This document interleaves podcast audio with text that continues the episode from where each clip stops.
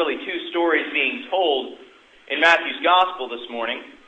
One is the story of Jesus getting his first disciples, and the story of the other is the story of how Matthew chose to tell that story. Not simply with the action itself, but through the lens of prophecy and fulfillment.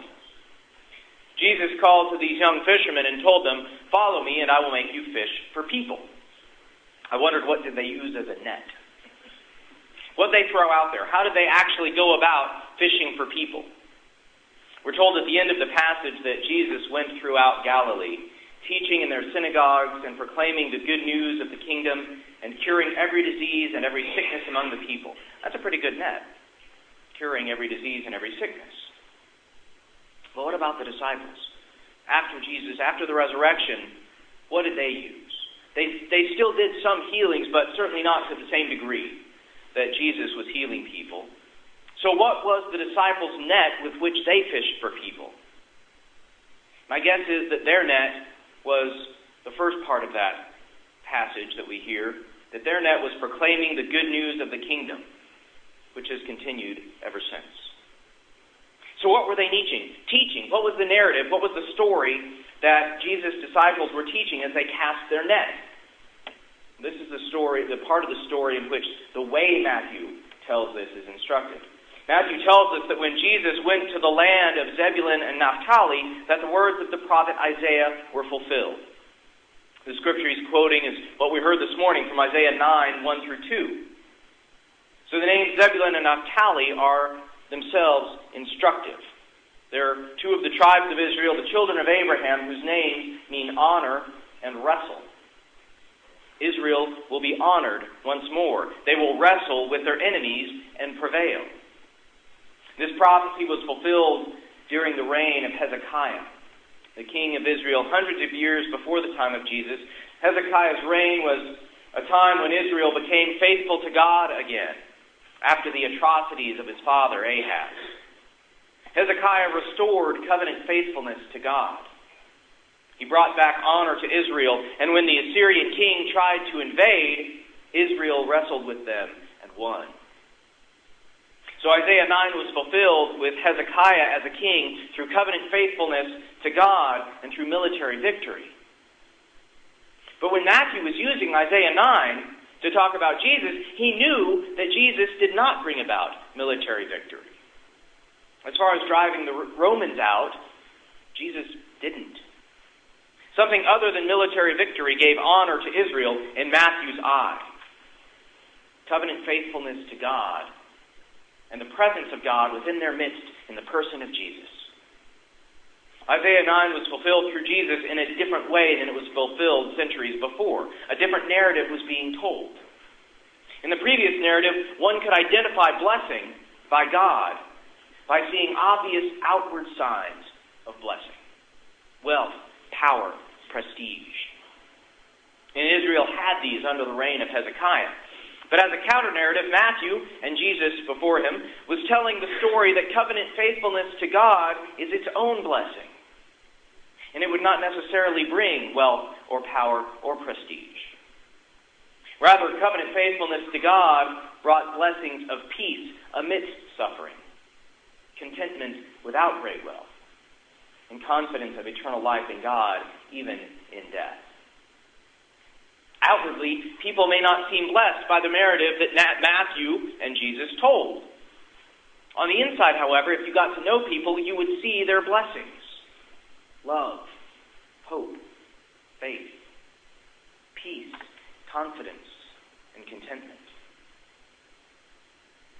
I look at the stories and the narratives that we tell in our lives and the stories and narratives that we tell as, as America and uh, the story of our country. And one of our dominant narratives in America is the narrative of each successive generation being better off than the generation before it.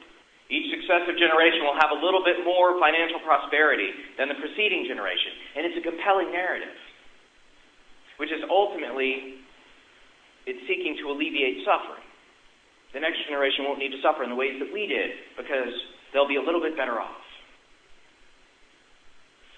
Now, we have more stuff and more wealth than we know what to do with.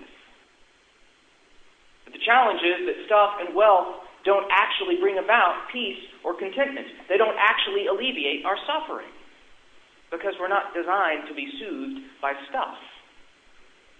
We're made to be in relationship with others and to be soothed and blessed by people. As a nation, we have achieved immense wealth and power and prestige. From the outside, we look immensely blessed. No one else can even touch us. The immensity and the vastness of our wealth and treasures have not seemed to bless us inwardly, have not seemed to give us the blessings of love and hope and faith, of peace and confidence and contentment. Our wealth and power and prestige haven't stamped out suffering or worry or fear or anxiety. Indeed, we have very high levels of anxiety and depression and violence.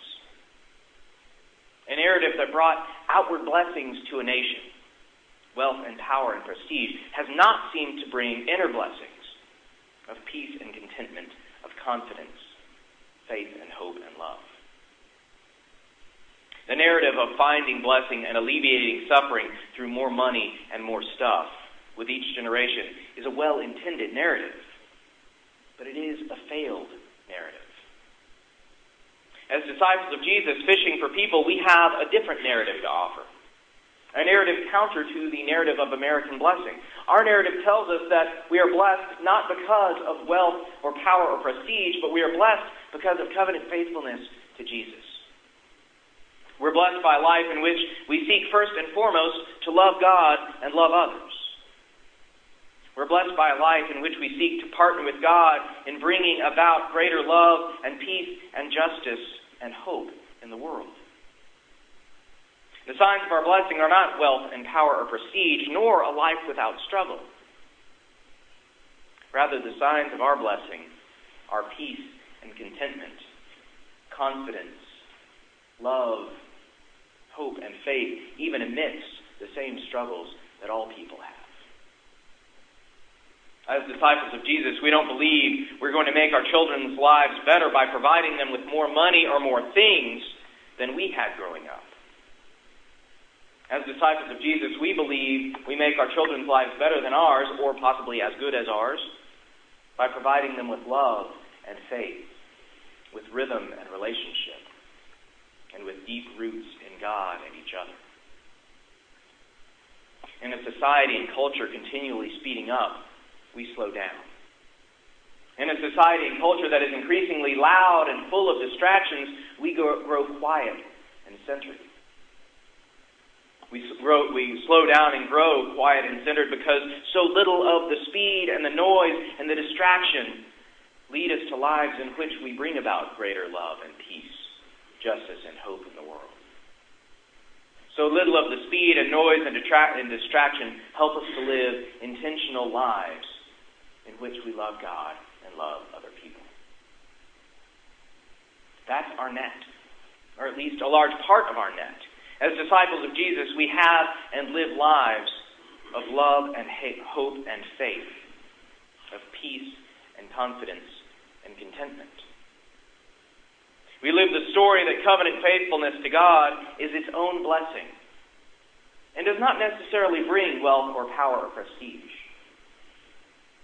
Rather, covenant faithfulness to God brings blessing of peace amidst suffering, contentment without great wealth, and confidence of eternal life in God even in death.